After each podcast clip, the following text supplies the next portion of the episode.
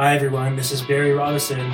Welcome to the Vandal Science Experience, where we take an irreverent and lighthearted but in depth look at the students who perform undergraduate research here at the University of Idaho. There's so much science in this podcast, you're going to die. On this episode of the Vandal Science Experience, So Scott Nuismer's lab study transmissible vaccines, which is the idea that if I got a vaccine and then you coming in contact with me, you would also become vaccinated.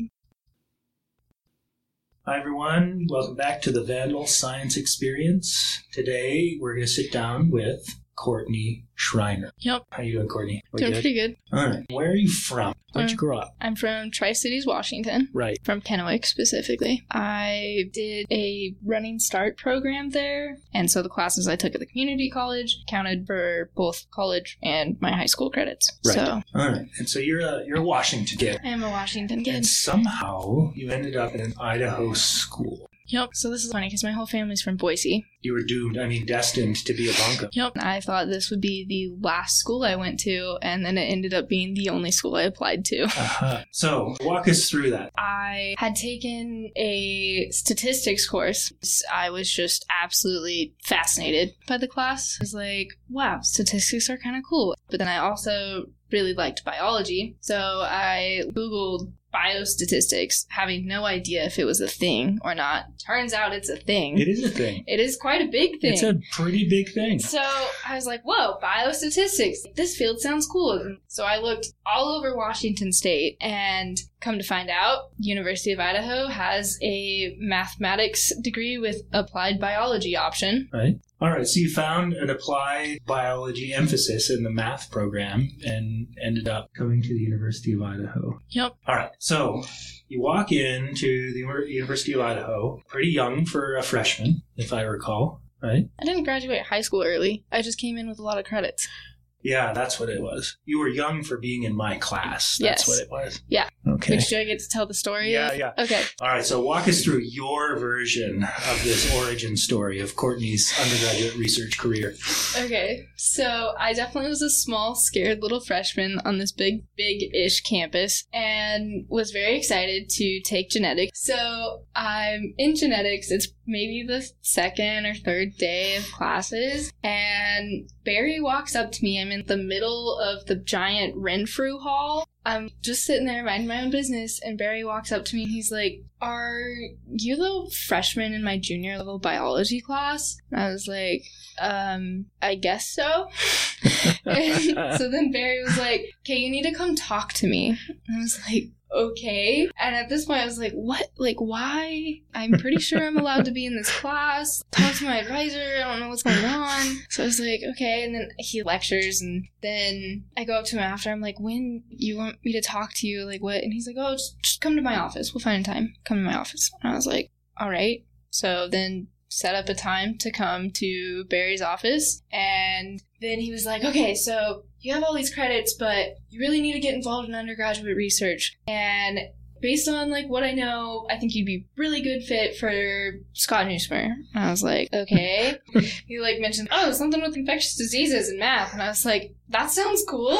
And so then I went and met with Scott Nuismer, who then showed me these cool models that I didn't know models were a thing when I came here and uh, showed me some of his research and what they studied and been there ever since doing research. So, in my recollection, the, the thing that was missing that you had no way of knowing, somehow early on, I found out that you were one of these applied biology math majors. And I I knew a lot of the faculty that would were doing research in biology and math. And somehow, I think it might have been in the meeting in my office, I extricated from you your interests in in sort of infectious disease, but also math kind of thing. And that's that's when because it wasn't preordained that I was like, okay, I got to get this person to meet with Scott. I didn't know that when I was going to bring you into the office. I knew that after I talked with you for a bit and figured out where your actual specific interests might be. And so, uh, yeah, and then I sent you to, to Scott, and he didn't eat you alive. He didn't. You survived. All right.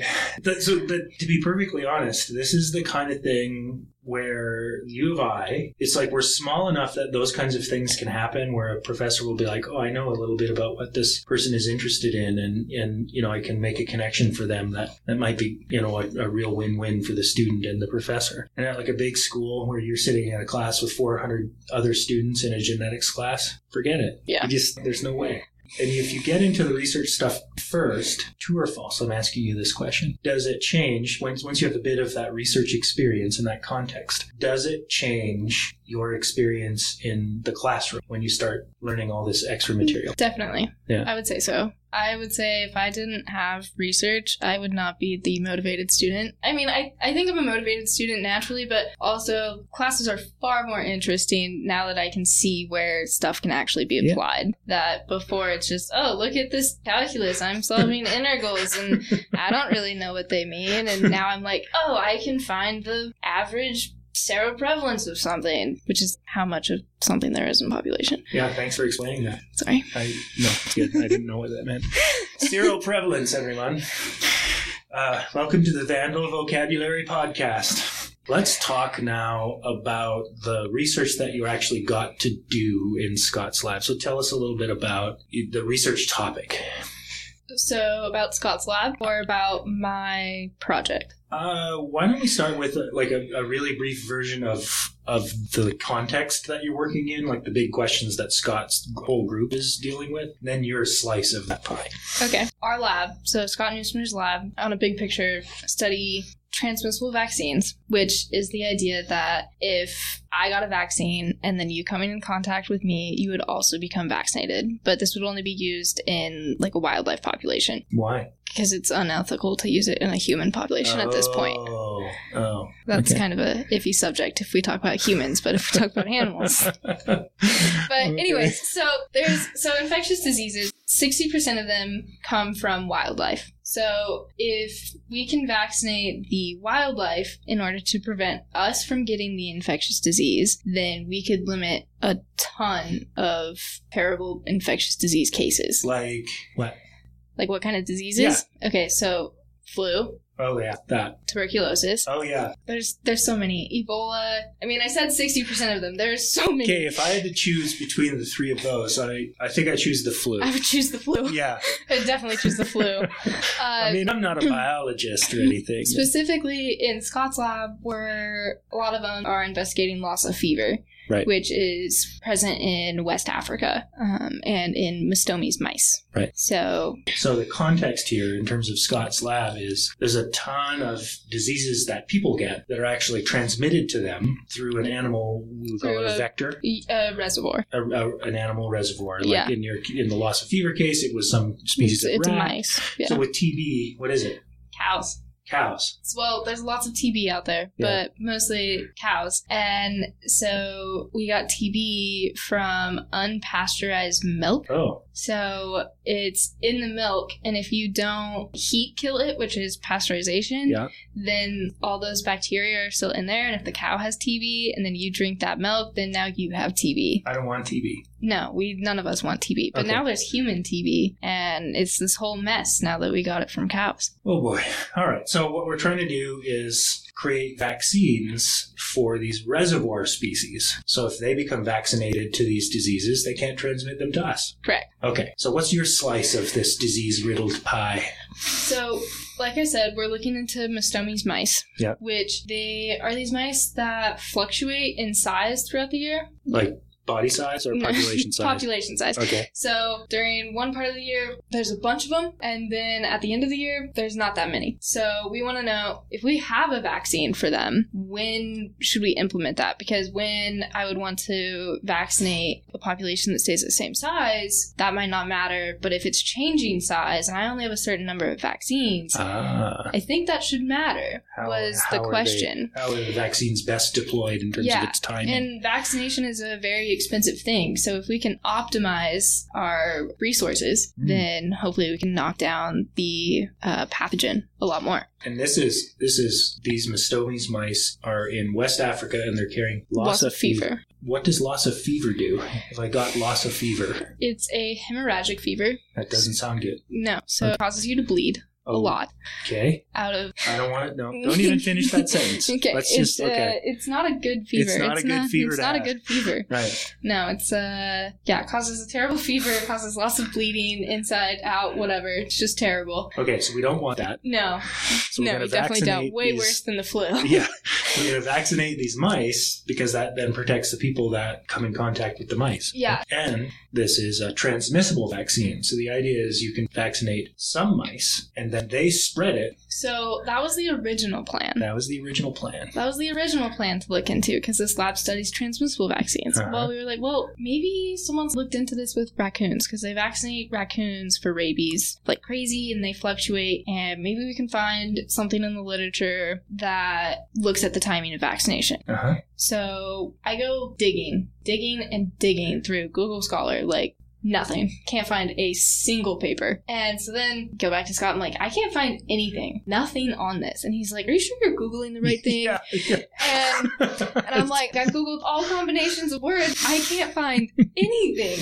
And he's like, Well, that's strange. And then he's like, Well, that sounds like two papers. So, uh, so then we're like, Well, if no one's figured out when to do it with a standard vaccine, then let's do that first, and then we'll go back to when we have a transmissible vaccine. Aha. So my project became okay, we have a normal vaccine, Mhm. and when is the best time to implement that in a population that fluctuates in size throughout the year in population size Okay, so tell us about how you methodologically attacked that problem. I mean, how do you how do you solve that problem? so our lab is a very mathematical theoretical lab. So we have a system of equations that change over time and built into these equations has the fluctuation in population size and we can solve these or numerically solve these and look at how many vaccinated individuals there are in the population given I vaccinate at certain time points. So I'm like, okay, I'm gonna release my vaccine at this time, and then I get uh, this number of vaccinated individuals. How does that compare if I vaccinate at a different time? And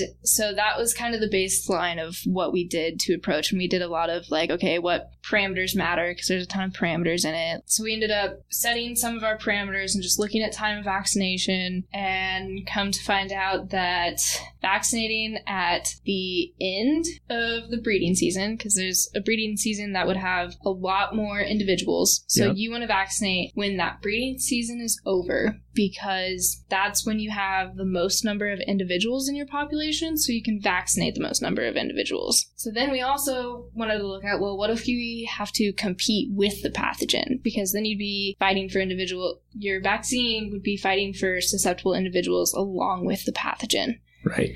With that one, we found pretty much almost the exact same thing, but you want to vaccinate a little bit farther out because then you can hit the pathogen when the pathogen's starting to lower in number of individuals, but the population is still high enough that you get more vaccinated individuals. Does that make sense? No, I'm going to sagely nod. Yes. Okay. I don't understand anything anymore. So you should vaccinate at the end of the breeding season When, because and that's when there are that the population size is at its peak. Yeah. I see. Okay. yep, if you vaccinate too early, you're going to miss individuals, Uh-huh. and then those individuals can become infected. And they will become infected. So that's why you want to vaccinate at or maybe even a little bit after. And if you're if you vaccinate too late, they've already become infected, and you're too late to vaccinate. Exactly. Exactly. Okay. Well, that's okay. Why didn't you say it that way the first time? Yeah? I don't know. Okay, Caught so me you- at a bad time. You said that was sort of part one. Uh, like that was the yeah. So we wrote a paper on Yeah. those findings. Yeah. So when I say we, Scott and then also Andrew Basinski is the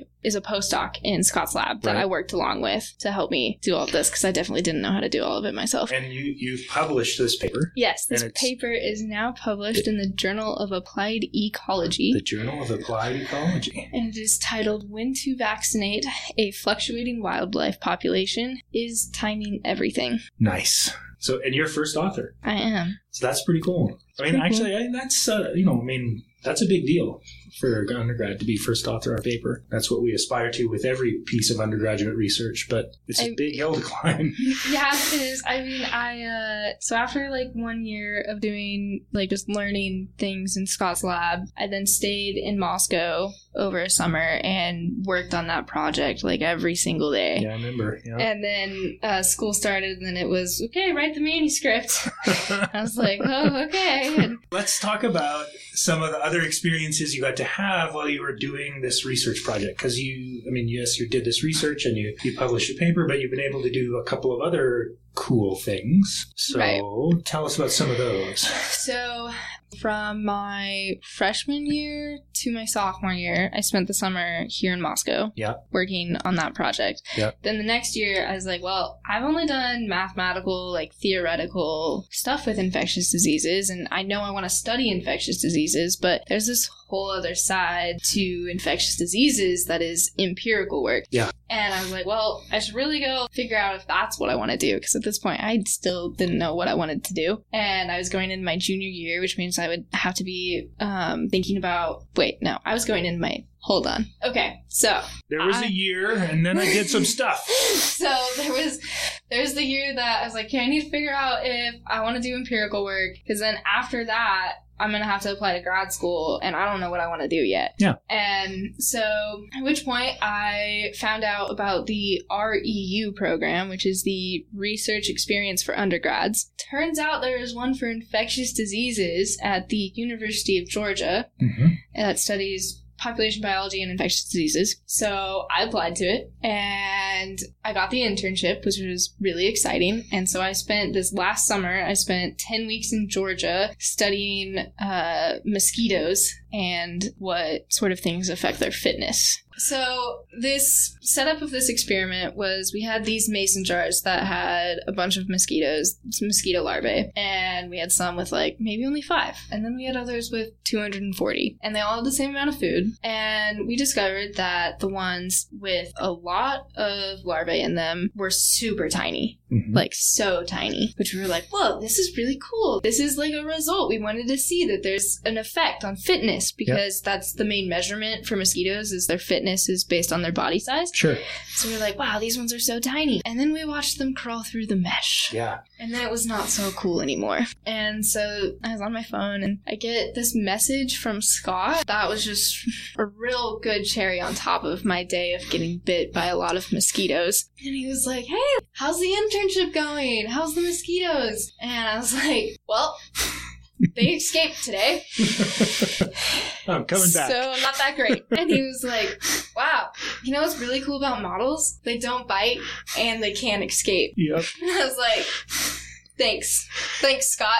Uh, so you survived your RU program. I did. and uh, and you came back here. Um, and then, if I recall, you got to you presented some of your work at a meeting recently. Yeah, so I got this email from the University of Georgia that there was this undergraduate research conference going on in Knoxville, Tennessee. And so I was like, man, this conference would be cool to go to. And they were offering funding for it. So uh, I was like, yeah, I'll go present my research. So I went to this conference and it was just all undergrads presenting, and then there was a couple of keynote speakers. So as much as I didn't like the mosquitoes, mosquitoes are pretty interesting. And um, so this keynote speaker was giving a talk on malaria, which is transmitted by mosquitoes and is a parasite. And they're also super temperature sensitive. Mosquitoes are super temperature sensitive. Parasites are super temperature sensitive. And she was giving this talk about how she was on this mosquito project studying malaria and how like climate change affects these mosquitoes and malaria and where it's going to be endemic in a couple of years based on current climate change. And she kept saying, she's like, okay, there are decisions that are going to be made. It is up to you to decide whether you want to be at the table or not. But decisions are going to be made. And so she was doing this research that was informing policymakers and these people with resources to go help these endemic areas. And she was doing this research that directly applied to that. That, hey, if you do this, it's going to have this reaction and you need to make this decision. And so she just kept saying, like, decisions are going to be made. Do you want to be at the table or not? And I was like, I so do. Like, Yeah. I want to be there, telling the CDC, hey, this place needs the most help, and if you don't send your resources here first, then bad things are going to happen. Something like that. No, I think if I recall, here's what we decided is you are going to be the person in the lab coat that charges into Congress and says to them, you need to do this or this is going to happen. I'm warning you, I've run all my models and the giant grizzly bear mosquitoes the giant grizzly are bears. coming from Georgia. They've gotten through the mesh, people. and and Congress will have to they they will ignore you and then we'll have a really cool science fiction movie. But yeah, that that would be the goal. My Yeah. dream job is definitely to go work at the CDC and be a part of those Nice. decisions. Yeah. Okay. Uh, let's sort of bring this plane in for a landing here. So, you, how are you going to get to the table? What's your What's your plan now that you're about to graduate? I am going to pursue a PhD Okay. in ecology, population biology, and evolution. Okay. And I've applied to Yeah. grad schools. Yeah. Currently still waiting on a couple of responses. Yeah. I would really like to go to Emory, Uh huh. which is in Atlanta and across the street from the CDC. Right. That sounds cool. and I've been in contact with a professor there who I really want to work with, and she studies dengue vaccination. So Mhm. I'm back to mosquitoes, but this time I brought vaccination into it. Wow. Yep. All right, Courtney. I think we're done. Thank you. Alright, Thank you. Good luck going to graduate school. Bye, everybody. That's it for this episode of the Vandal Science Experience.